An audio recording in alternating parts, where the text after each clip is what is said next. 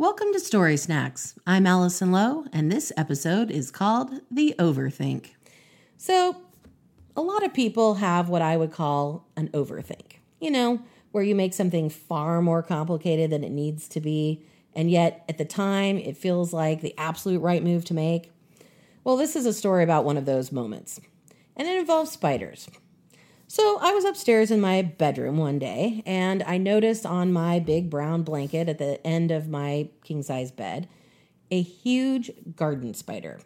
I had been getting the bed ready for uh, sleeping that night and moving pillows all around onto the chairs when the spider actually made a little move across the blanket and I noticed it. But it froze there and was basically camouflage, except that I had seen it move. So I thought, okay, uh, if I leave right now and go into the bathroom to grab the Kleenex, I won't be able to spot it again when I come back. So why not just uh, flick it? That's what I'll do. And I developed this elaborate plan in my head that I would get right up underneath the spider, I would flick it onto the white cream colored part of my comforter.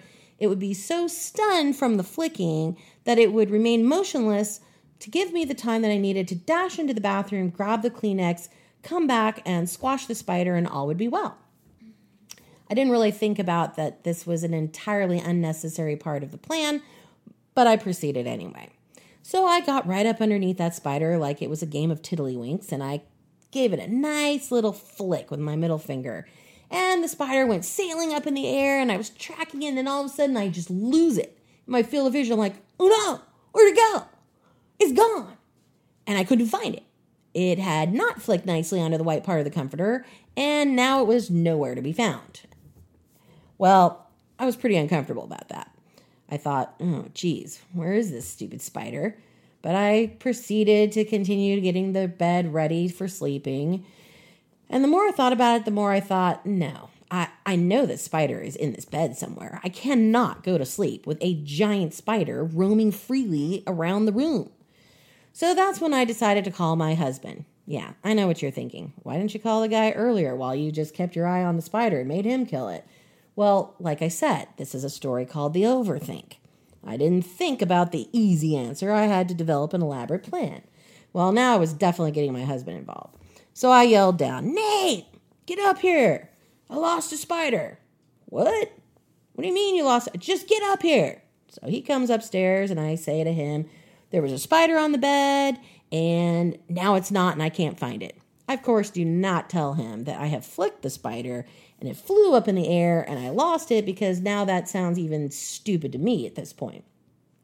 So he's being the dutiful husband and he's looking all around and I'm continuing to look at things and he's flipping over the bench at the end of our bed and of course our teenage son decided that hmm, there's some action going on. Let me walk into the room too. So he comes on in and he's looking at all the drama and then the two cats decide that they're going to become a part of the whole situation and everyone's looking around for this spider.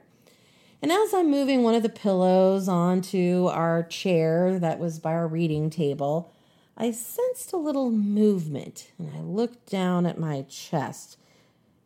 And what do i see? But the spider crawling up my chest out of my bra Oh, yeah, I had stunned it all right, stunned it right between my two boobs.